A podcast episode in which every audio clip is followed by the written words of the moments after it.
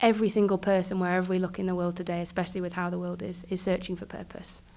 Because you're white, they prioritise you to be seen first, and you were the doctor for two and a half hours. When we came out, some of the people in that queue who were children died. The average life expectancy of a charity in Malawi is two years. It's one of the hardest places to operate. Hi, everyone, and welcome to this episode of the podcast in partnership with the Megaverse. More about them later. Now, some of you out there aren't subscribing to this channel, and it would mean the world to me if you would. Tens of thousands of people consume this content every single week, and if you could subscribe, it would mean the world to me. That's all I'm going to ask. Right, on to our guest, Sarah Brook. This is a lady that went traveling around Africa and into Malawi as a young lady. She got extremely sick, and because she was white, she was seen to before others. That profoundly impacted her life. And since then, her life's work has been about setting up the Sparkle Foundation and helping children in Malawi. It's a very moving story and somebody I think you'll all resonate with. So without further ado, let's cue the music for Sarah Brook.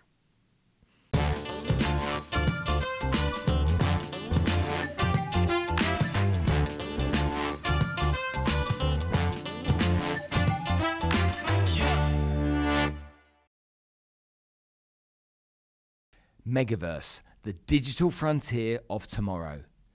Megaverse stands at the cutting edge intersection of technology and imagination.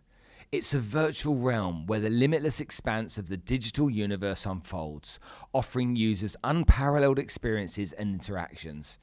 With its advanced metaverse platform, users can craft unique avatars, forge connections, and even establish their own digital estates.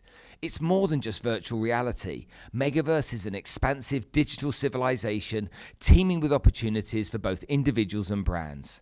From immersive concerts to revolutionary retail experiences, Megaverse is redefining the way we engage with the digital world.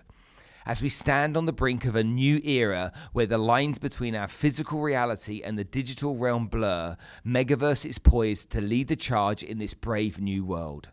Dive in and discover a universe without bounds. This really is the future.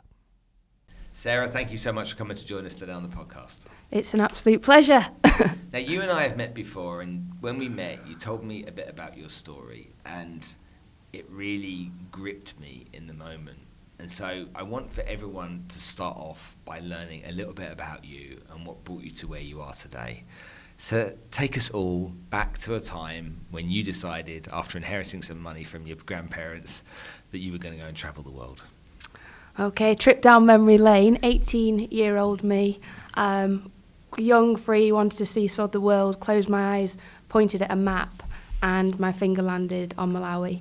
And truthfully, I remember it as clear as day, shouting down to my parents, "I'm off to Malawi!" And they're like where's that? I was like, it's in Africa. And my dad, uh, are you sure? I was like, no, no, this is where my fingers landed. This is where I want to go. So, okay, if that's where you want to go, give it a go. So, got on a plane, went over there with a friend, arrived in Malawi, and basically got to a friend's house. And they said, oh, you two can't stay together because you're not married. Um, and I was like, okay, where am I staying? Said, oh, you can go into the village. Uh, we've got a cousin that you can stay with. So off I went to Edith's place. Fine very friendly lady. English was a bit hit and miss. Thank God for all the charades at Christmas. We could kind of make it work. And she was giving me breakfast, lunch, and dinner, their local food. And bear in mind, I'd come straight from the UK. It was sort of anyone who's been and experienced Africa, they'll know in Malawi it's called nsima, but it's sort of the density of rice, but not, and it's their local maize meal across the entirety of Africa. And eventually, after six weeks, my stomach just was enough's enough. And I suppose in true British fashion, I was too polite to say, this isn't agreeing with me, and just get eating it. I'm not entirely sure what I thought would happen, um, but what I didn't expect was to be unconscious, rushed to the local hospital. Um, obviously, I was none the wiser. My friend took me there and saw the doctor, and the doctor said, right, we need to operate immediately. She's had a twist in her bowel, very common in horses, not humans. Um, but we've got no sterile equipment because the donation hasn't arrived from the States. So we're just using alcohol to sterile everything. And I've never done the surgery before, but I'm prepared to give it a go. Um, as you can imagine, um, I was grateful that I wasn't aware what was happening. And he was like, well, what's the other choice? And they said to go to a private hospital two hours away, but risk me dying en route. And I can't even imagine what he went through at that moment in time, but he said, No, I'd rather take the chance. She'll never forgive me if she wakes up. And I went to this private hospital. I think just to manage expectations, private. Um, it wasn't technically private, it was Queen Elizabeth's in Blantyre, and they had a bed. Um, I had the surgery, spent three and a half weeks there. Woke up and was very much sort of disorientated with this pain. I was like, What on earth happened? And he said to me, Sarah, you've had the surgery, you're okay, but when you're in that local hospital, there are over 300 people waiting in that queue to see that one doctor. And when they saw you, ultimately, because you're white, they prioritise you to be seen first. And you were the doctor for two and a half hours. When we came out, some of the people in that queue who were children died. And I think anyone hearing that or just knowing if that was them would think, my God, like the pigmentation in my skin like has dictated whether I'm alive or not. And this immense sense of guilt of why have I got a privilege that those children didn't? And I just said, that's it, I've got to do something to help. And I called my parents and they were like, please come home. And I was like, absolutely not. Like, I've now got a duty of responsibility to make a difference, at least just to one child's life. And then, honestly, I didn't know what would unfold from that sort of commitment. And the next 14 years has been an absolute whirlwind of a journey to coming to Dubai, to finding Sparkle. And I've battled, truthfully, from a health perspective. I mean, every single tropical disease I've had, uh, you name it, but um, the challenges that have come, we, we stayed true to that commitment. And in 2015, we registered the charity um, in the UK, and I was like, okay, I need to do this. I'd moved to Dubai. The tax-free salary enabled me to fund Sparkle from afar.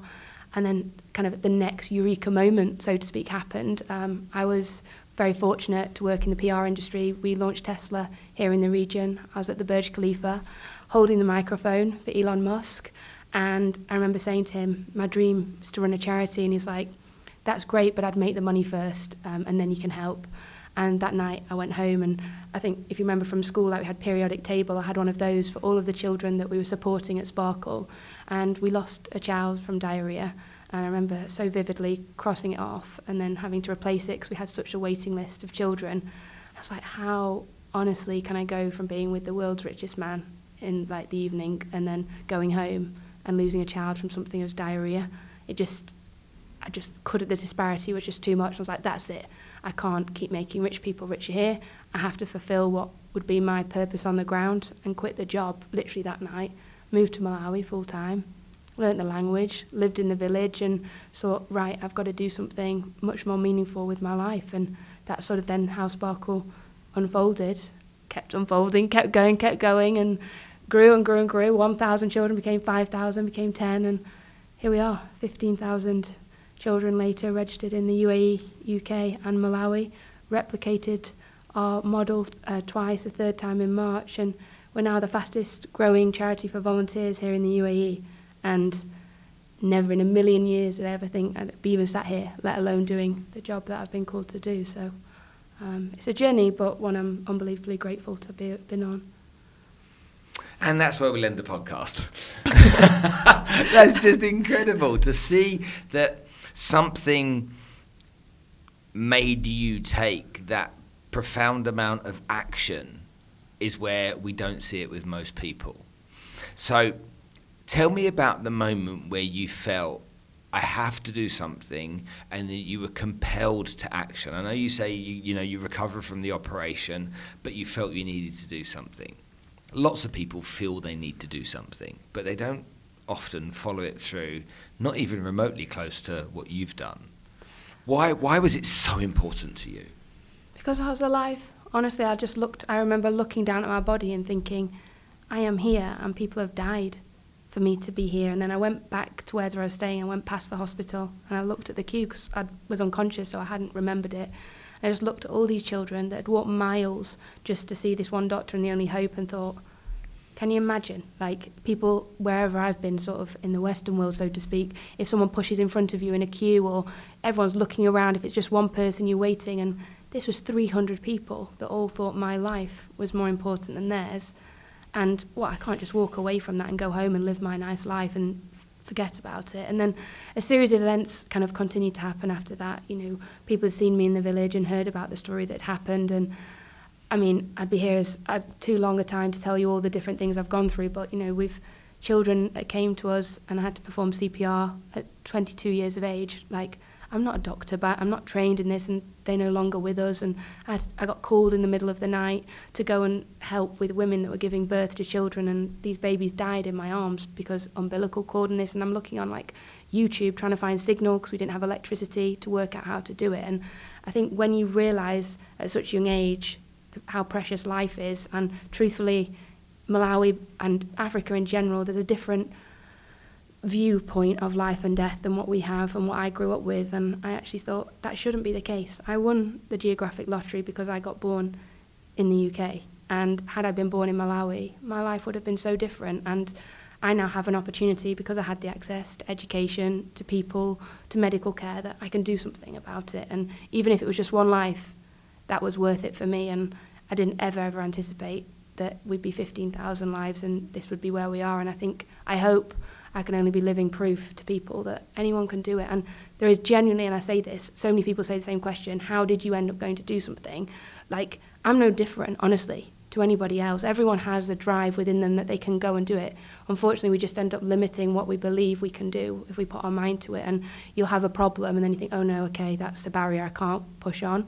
And I've had every single barrier thrown at me from a health, physical, emotional perspective, and yet the hurdles and you just got to keep going over and over and over them. And I think when you can see you're changing someone's life, every single thing is worth it, no matter what you face. And I think you ask any humanitarian, they will say the same thing. You set up a charity. Yeah. What was the journey like to set up a charity here in the UAE? Obviously, it's different to anywhere else in the world. It's hard. I mean, take even the UK, you have to have minimum of sort of five thousand pounds, so twenty thousand dirhams in your account. And for me, at, at 21, that was a significant amount of money. So my 21st birthday, I asked everyone to give me money instead of presents, and then okay, step one complete.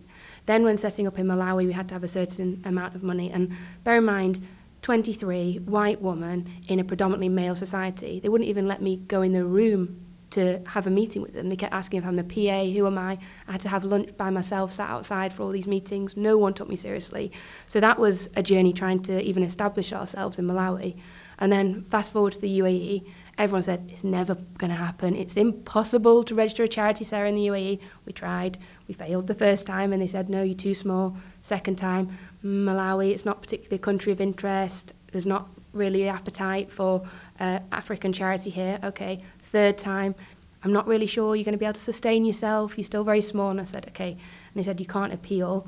Um, this isn't advice for everybody, but I did appeal because I was like, I really genuinely believe in this. And I think if only I could reach the right people that could hear what Sparkle could do here in the UAE, I really believe the government, the private sector will support us. And they gave me 20 minutes to pitch why I believe Sparkle could really make it. And they said, okay, we'll give you a year to prove yourself. And uh, we're now 18 months into it. And I think we've well and truly proven uh, what we're doing. And it's been amazing to see. And it's not a testimony just to me, but all the people in the UAE who've helped make this possible. The foundation itself supports children in Malawi. Yep. What exactly do you do to support those children? So from Sparkle's perspective, we initially started just education, and truthfully, if I put it in kind of relative terms, is that our children were falling asleep by 10 o'clock because they were hungry. So I was like, okay, there's no point educating our kids um, if they're hungry, so let's bring in a feeding program. We were then losing, on average, a child a month um, from a preventable disease. So I was like, okay, we need education, food, and a medical support. And then our attendance was so up and down, and I was like, why is that? So I did like a day inviting the parents to come to Sparkle, and seeing the parents, honestly, grab the toys, the books. I was like, hang on a minute. And then I just obviously was speaking the language to them, and they said, we never got this. I was like, okay, let's educate the parents. And I think any parent around the world says the same thing. They want the best for their children. And that was then the fourth kind of program within our pillar community empowerment, get the parents involved, get them having opportunities to get an income. And we ended up with this model education, medical, nutrition, community. And before we knew it, it started happening. We had nursery school, primary, youth, women's group, adult literacy. I mean, you name it. If we go into a community, we do it. And our big belief is it's that holistic approach. Everything has to work hand in hand, and that includes working with partners. And my big mindset, truthfully, behind that, sort of the final pillar of sustainability came uh, 2017. I was in a coma in South Africa. The charity just was going downhill. I'd had a very bad head injury in Malawi. And when I woke up, I realised that this will not sustain itself. This is all kind of becoming very much about me, my story. Let's look at the long-term legacy we want to leave behind, and from that perspective, like let's partner with organisations. And I thought, if I was to die tomorrow, what do I want to leave behind? And that's when we started thinking, okay, let's work with other charities, other private sectors that really do want to make a difference. And that's ultimately been the next stage of our journey to now having this model that everyone believes in. We want to replicate it around Africa, and we're now at that crossroads that I believe in the next two years you're going to hear a lot more about Sparkle. Talk to me about the fears people have around charity because there's lots of stuff you see uh, online or if you watch the news where some charitable organisation has taken the money and not made good use of it, or a charity in Africa has tried to do something positive, but the money's been received into Africa, and corruption has led for some or lots of that money to be you know, siphoned away. Um, we've had various charitable organisations on here before, and this is a, this is a real problem. How do you how do you see it, and how do you get over it? Um, I think anyone who tells you that they can guarantee 100% of your money is going directly to the cause, unless they are personally taking it and they're end to end, it's not true. Like I, we've put obviously as much governance in place as possible that we can. I've been on the ground, I've seen what's happened, and I think honesty is the number one thing. I think charities are always in fear of being honest when things go wrong, and actually that authenticity of we are doing our best and we're trying our best, and these things happen really does help. Um, I've had numerous situations where we've had to fire our finance directors because money, you know, it's so easy because of the receipt situation to be able to copy, forge something, and then they split the money either way, and it's so sad that that is happening.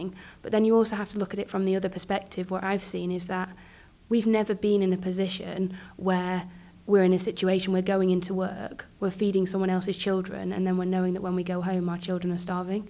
And I'm not justifying any type of act, but until you walk in the footsteps of somebody else, you won't ever understand what circumstances people may be dealing with. So we've done everything we can as Sparkle, and I've, I've seen firsthand charities that haven't got it right, and they try and bury it under the water, and then it gets worse and worse and worse.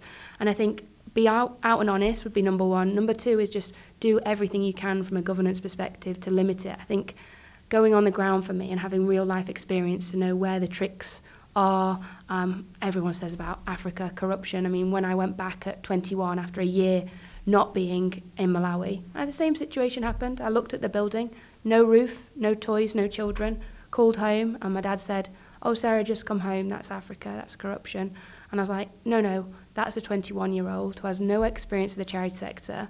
built something that they never asked for, put my Western views on it, this whole like white saviour approach. I got it so wrong, and I can't be another statistic. I mean, the average life expectancy of a charity in Malawi is two years. It's one of the hardest places to operate. So I went and learned at other charities and I realised, okay, there's a lot of political corruption, a lot of different things that people are doing. Let's change it. And this Sparkle was never about just one child in the end. It became about changing the way the sector is, the way we operate. And I think there's a big fundamental issue, truthfully, that we're forced to operate in a certain way. No marketing budget, no this budget, no, we can't pay high price for staff members, yet we're still expected to deliver at the same standard as the corporate world mm. and still have that accountability of your money, anyone else's money, donors' money, but yet with the most limited resources possible. So it's very much for me about education, being honest, and really showing people sort of what governance structure you can do and learning um, from other people. Makes sense. Now let's talk about CSR. Yep. A lot of opportunities for companies to get their employees engaged. We see a lot of these activities that take place that are kind of I, I would argue many of them pointless. Okay. Tick box exercises. Tick box yeah. exercises, yeah. Then then there are others that really move people, compel people, and make them feel like they're doing something that's worthwhile and valuable. The benefit of doing something with Sparkle from a CSR point of view, from your own experience, has been what exactly from, from corporates? I think my big thing from seeing them is genuinely they get more out of it than potentially sometimes even we do from even a mental health and well-being perspective. I think every single person wherever we look in the world today, especially with how the world is, is searching for purpose. And what Sparkle can do is provide people with that opportunity. Um, we all are saying we feel empty. What are we connected to? What you know, we're seeing all these things that are going on, and we can't do anything. But yet, Sparkle can give that chance, whether it's mentoring, whether it's volunteering, whether it's going over to Malawi. We have something, and we're not a huge organisation that someone is that removed from being on the ground and being with the children. And I think when we come, people come back from Malawi, we always get the same reaction. It's changed my life. And we've not had one single volunteer that's got involved with us that has not stayed involved with us, and that's why the family is growing and growing, growing. I'm not saying what we've got is down to me as what we've created, but genuinely, I think anyone who gets involved with Sparkle, there's something about it. There's a there's a feeling, and that feeling is that we really feel that we're making a difference together, and that sense of purpose and community. And um, people joke saying like I'm the Tinder for purpose, connecting people with their purpose. um, and if that be it, then it genuinely will help us make the world a better place because, especially in Dubai, people want to make a difference. We're all in a position of privilege, regardless of where we've come from, being here in the UAE. So why don't we all do something? It doesn't have to be huge, and I think that's what a lot of people, corporates especially, think. Oh, it's all about money. No, no, resource, time, expertise, skills whatever exposure, networks. There's a whole list. Um, I always say to people when they come to Sparkle, be careful what you wish for. Uh, it's an ongoing joke because if someone comes into the office and says, I'm happy to help, and I, oh, don't say that in front of Sarah because you may come out here with a whole host of things because our youngest volunteer is four years old. She climbs mountains for girls' education. Our eldest is 83. He's knitting hats in Saudi. So no one can tell me, oh, I haven't got something I can offer. Everyone has something to offer, which um, we just need to find exactly what is your why and then connect you. It's interesting you say that. Everyone's got something to offer. It's so often is it seen as money. But it's giving something of yourself, giving your time. You know, I say to everybody in the UAE here, if, if you want to feel good about yourself, every month take half a day and go and volunteer. Okay, just go and volunteer. It doesn't matter what it is. You could be a, a dog canine centre. It could yeah. be children with special needs. It doesn't matter what it is. Just go and volunteer. You'll feel so much better about yourself if you do. And so when you look at something like you do, anybody. So my wife is into one particular thing, my colleagues are into different things. They've all got something of value they can bring to the table. They don't have to be writing checks all the time. Is that that's what you're saying? Correct. And I think also people think their skill sets is what they're doing in their professional career, but when they come to us and we sort of go through their CV, how can you help? It's often the softer skills, the things maybe like I'm a good cook at home or I'm a good organizer. That are some of the things that maybe they wouldn't have seen on surface level that they were going to contribute or they're good musical talent that they now end up helping us. Um, and I think everyone always says to me, you know, why do you keep going and doing what you're doing and volunteering exactly what you're saying? Is that I think there's a negative association with the word addiction, but truthfully, from my perspective, it's a feeling once you've changed somebody's life, you just want more and you just want to keep going and going and going. And everyone says, when will you stop? Where's the ceiling? And last year for Sparkle, I achieved more than I'd ever dreamt, truthfully. And this year I'm looking at it like, where are we going? Because even this has blown my mind. But I just know now, as long as we keep changing lives and as long as more people, I give more people the opportunity to feel what I get to wake up every day and do, who knows, honestly, where this will end up. So when you think about somebody wanting to make a positive change, they're sat at home, you know, their, their life has gone from Friday night out at the pub with their friends, you know, they've got a little bit older, they've had their kids, and they're sitting there. It's like, well, what can I do? What difference can I make? How how can I do something better, stronger? I just don't know where to start. And so while I don't know where to start, I'm going to stay in that box. No, take action. I mean, just get in touch. I mean, I think so many people have this perception like we never hear back. There's no point. I'm not good enough. I'll never be able to do anything. Honestly, it takes three seconds literally to make a decision of, okay, I'm going to do something. Just drop us a message. And this is my big thing. If someone reaches out to Sparkle and they do not hear back from us, I will be shocked because we've got our Malawi team that are online, we've got our UK UAE team. We're always going to respond to someone, and there hasn't been anybody that we've ever had to turn away to say, sorry, you can't do anything. Yeah, but it's you know what? I, I, I, let's role play this for a second. You know, I've got nothing to offer. You know, I'm a housewife for goodness sake. I, I, I, bring up my kids. I, I don't. I, can I you use a computer? Yeah, I can. Yeah. Yeah, basic admin. I mean, you we're inundated with like even just Excel spreadsheets of things we've got to sort out. Are you on social media? Could you just look at some potential people on Instagram that we might be interested in following or do, sharing some posts with? Like, it's so. Your children go to school. What school do they go to? Maybe their school's interested in doing a partnership with us. what's your neighbour doing? What job have they got? Like, it's so, like, are you into interior design? What's the situation? We're actually doing some building work over in kind of our UAE office at the moment, and we're looking on Google for design ideas. Maybe you've done your living room and you could give us some suggestions. Like, there's no one. You come at me, literally come at me with something, and I'll find you something to do. So there's something for everyone. Yes. When we talk about companies and their CSR initiatives, Yeah. a lot of companies don't know where to start either. Yeah, So- but it, they see this as this huge, big, and like you said about money and all of the rest of it. We can come in, and I think one of the beauties of Sparkle, and I'm honestly trying to pitch Sparkle, but just in general, is we cover so many different areas. Not everybody, I think, that gets involved with charity, there's usually a reason. There's a cause, like whether someone suffers from cancer, it's close in the family, or it's oceans in the plastic, whatever it may be. For Sparkle, we cover so many different areas. I mean, we're covering so many of the sustainable development goals that you'd struggle unless it was kind of plastics, ocean environment to find something that we could relate to. And I think if you find that linking point, it's got to be driven by the employees. It's no use being CEO's pet charity because after a year everyone's bored and then they're doing something else and why are we doing this begrudgingly getting involved if the team are enthused they believe in the cause um, everyone gets behind it and it makes a difference and just again same as volunteers start somewhere But how does how does that team come together and choose something like that? How do they know what it is that they should all get behind? So for us, we go and speak, and then we put kind of a questionnaire together, and then they choose, and we look at trends. And if it is like a 80% are interested in women, then we'll look at what our women's program are, and we'll say, okay, these are the different options. Let's work towards this from a financial perspective, from a training, mentoring, volunteer, and then we build towards a three-year project, and then everyone's part of it.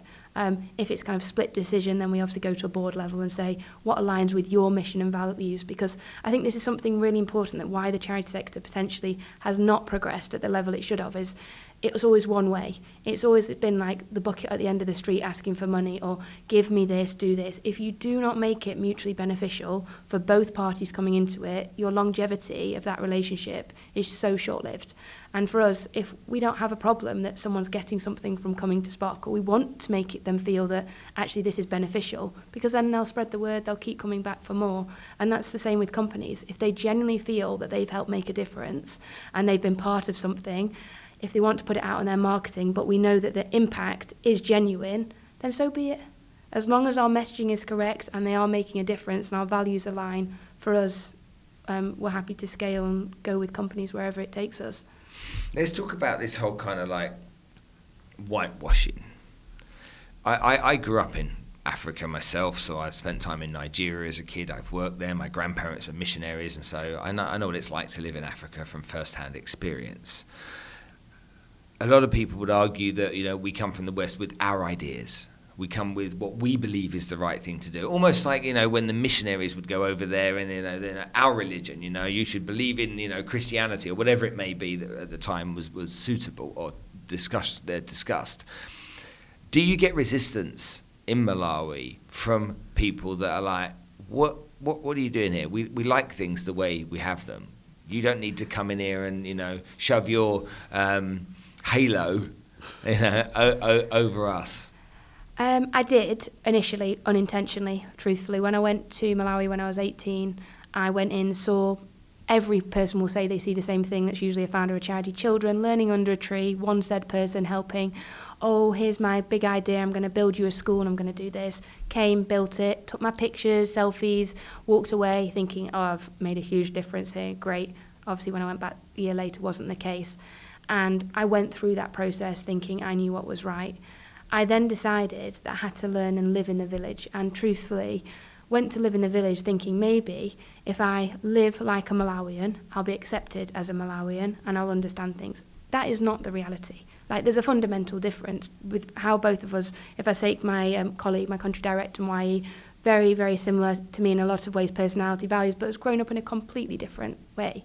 And it was so interesting living together. She was like, we're always going to have fundamental differences and I can't try and be something that I'm not. I can adapt and we can adjust. And that's what then changed my mindset. And this is probably a relatively controversial thing to say, but I don't blame Malawians for the situation. A lot of people will come there, certainly white Western people from the States or from the UK, and say, oh, you know, we need to help, we need to save. And say, because they're not doing this, this, and this. They're not doing this, this, and that a lot of the time because charities came, the NGO sector came 100 years ago with their big 4x4s, driving around, handing out fertiliser tickets, handing out tokens for food, this is this. So everyone just sat and waited.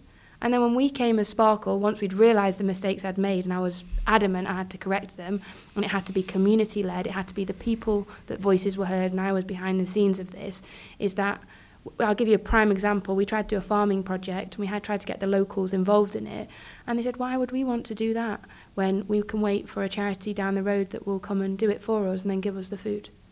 And it's like, wow. And some people may have seen that situation go, oh, you're so lazy, this is the rest of it. No, they've grown into a society where everything was then being given, and then it's very difficult to learn. If someone had thrown resource at me my entire life and not I'd ha- not had to learn how I had, I would not be able to stand on my own two feet. So for us, it's all been about training, community, understanding, and that cultural aspect was really important for me when I learned obviously to speak to Chewa, going into the family, spending time in the homes. I really was able to understand that I can't put my views on it. The final decision sits with our Malawian team. If they I'm on the ground in Malawi and they say, no, don't do this, um, we're not doing it. And that's we've turned down millions of dollars, truthfully, if people in the West saying, oh, build this building, so put our name on it, or do this and do this. No, no, if that's not aligning with our values and what our team in Malawi want to do, it's not the right decision. And I think that's where it's really hard for the sector, because ultimately we need money. We're at the hands of the public, right? And they want to give, but they want to give either restricted donations or under an assumption that what they're saying is best. I would never come to you and say, Spencer, dictate you how you do your podcast because this is what you do. It's obviously doing so well for itself. It's not my position to do it. Yet everyone loves to come to me as a CEO of a charity and say, you should be doing this. This is what you should be doing. They've not experienced the not for profit sector. And then the second favourite question is, are you taking a salary for doing what you do? I mean, we are in such an unfair position to thrive and I mean, I have to hold my hands up to people that are in the sector that keep doing what I'm doing every single day in the teams, um, because it's not easy, truthfully. Mm. And it's an education thing. People need to understand the reality of what it's like. Makes me think about the Americans going into the Arab world trying to spread their version of democracy. and it's like the Americans, no, everyone needs democracy. This is how it needs to be. That you get in Egypt or you get in, in Libya or one of the other Arab countries where they're like, well, we've never had democracy and we kind of liked it the way it was. You know, we live here in the UAE and we don't have a democracy. We have the, the structure the way that it is, and it's just fine. If you try and bring in something else into into a country and try and change the way they've known for always, it's going to create confusion for people at best, isn't it? If you've not walked somebody else's walk, I genuinely believe you are not in a position at all to dictate how they should live their lives. You can give suggestions, you can work together, you can see things and help with resource, but you're not there. Like, no one can say or go to Sparkle better than the people that are in the community and say this is what you should be doing. And look what happened to me. We failed miserably because we thought my views would be best. And it's only actually taking a step back and realizing, no, you lead us, you show us, and I'll do my strength, which is fundraising. You be on the ground, let it be locally led, so that we can do that. And I think, as obviously everyone's chasing after power, wealth, all the rest of it with in the world dynamic and charity sector, for years people have been putting a plaster over a wound and not treating the wound itself. And actually, to treat the wound is to realise Africa in general is not poor, it's not about poverty, it's got more resources than anywhere in the world that's making people in other continents wealthier than they've ever been before, and yet we treat it as like, oh, they need help, they need to be saved. Or safari. No one else says much else. No one says about the amazing entrepreneurs that are there, the businesses, the investment opportunities. And until that shifts, um, and I really hope that from Malawi or even countries across Africa will come together and rise up together to show the world what is capable um, we're going to be constantly in this America, UK, looking out like they are on, oh, poor old Malawi, poor old this. Mm. And it's not the case. If your non-profit were a superhero, what would its superpower be and what would its mission be in the world? We had this at our team Christmas dinner, so well prepared on this one. Um, superheroes, I would put it as the Powerpuff Girls because um, there's three of them representing sort of the three different countries that we're currently operating from and representing three different women that have got different attributes. Superpower, um, genuinely think would be flight to be able to reach as many places as we can. We are limited by what we can do now because we can't get there quick enough. So if we were able to sort of magically drop sparkles around the world uh, with our superhero women, uh, we would be in a much better place. Interesting. Okay, what's the most heartwarming or uplifting story from your non-profit's work that never fails to make you smile? Oh, there's too many. Flipping heck. Um, I think I'd have to go on the last trip that I went back to Malawi that um, a boy came through the school gates with a letter and ran up to me. And obviously we've got so many children now and one of the teachers explained to me he's come to see you and he gave me a letter and he said, I was one of your first children to come to Sparkle. It made me feel my age because he's now 14 and he came in when he was three. Um, but I remember seeing him and he spoke English and he looked at me and I just thought, wow, it was that real sort of wow moment that we are actually doing something here that's changing someone's life. And he was saying thank you. He's been able to go through school. Um, and yeah, I just sat back and I said, hey, it's all been worth it. Like, no matter how many struggles we've faced, this is definitely something. So, yeah, I mean, that's one of them. There's, there's honestly so many. We just had our first boy go to university last week. I mean, it's, it's, it's a crazy journey, and I'm watching things that I put out eight, nine years ago saying, can you imagine if we did this? Can you imagine this? And now I'm doing this, and it's like, okay, we're living out something. Uh, yeah, it's amazing. Epic. What's the most unexpected challenge your non-profit has faced, and how did you overcome it? unexpected. Um, oh, without going too heavy, I probably would say cultural differences have been really difficult to overcome. Certainly for me, and someone so passionate about child rights and different things. So um, we have a lot of situations that with trafficking now is an issue, um, with cultural beliefs about how you can cure HIV. Um, there's a whole lot of tribal uh, challenges that even kind of the remote villages in Malawians face, and we hear of children that are going through that. And in my natural self, I want to stand up and charge and say, oh, no, this is unacceptable. We can't do this. We need to fight. Um, but to your further questions that you asked me earlier, I then have to remember this isn't my country. Um, I have to just do what I can from afar, provide the legal support, the advice, to make people realise what they can and can't do. And that's really hard. Um, and all I've been able to do is throw resource at the people to say, here's an opportunity to speak to people, to get counselling, to get advice. And we've launched the first mental health programme um, across Malawi, and I hope that will help people be able to talk about emotions that they've gone through and the trauma. I mean, one in five in Malawi faces domestic violence at some point in their life, and it's hard seeing that. And, you know, I think about this situation. We had an awful challenge where um, ch- some of our children were raped um, a five and a two year old and I got the police to come and speak to our community and say like rape is not okay, it's not this and this.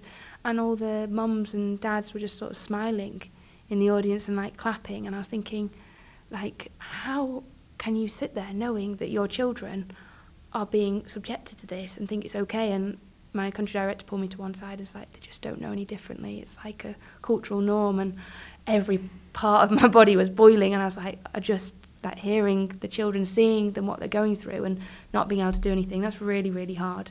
Um, but I can't enforce my views on people. We can try give the training, the support, but um, that's a much bigger picture thing that I don't think Sparkle is in a position to solve right now. Sarah, thank you so much for coming to share your story with us today on the show. I really appreciate you being so open and candid. No, thanks for having me.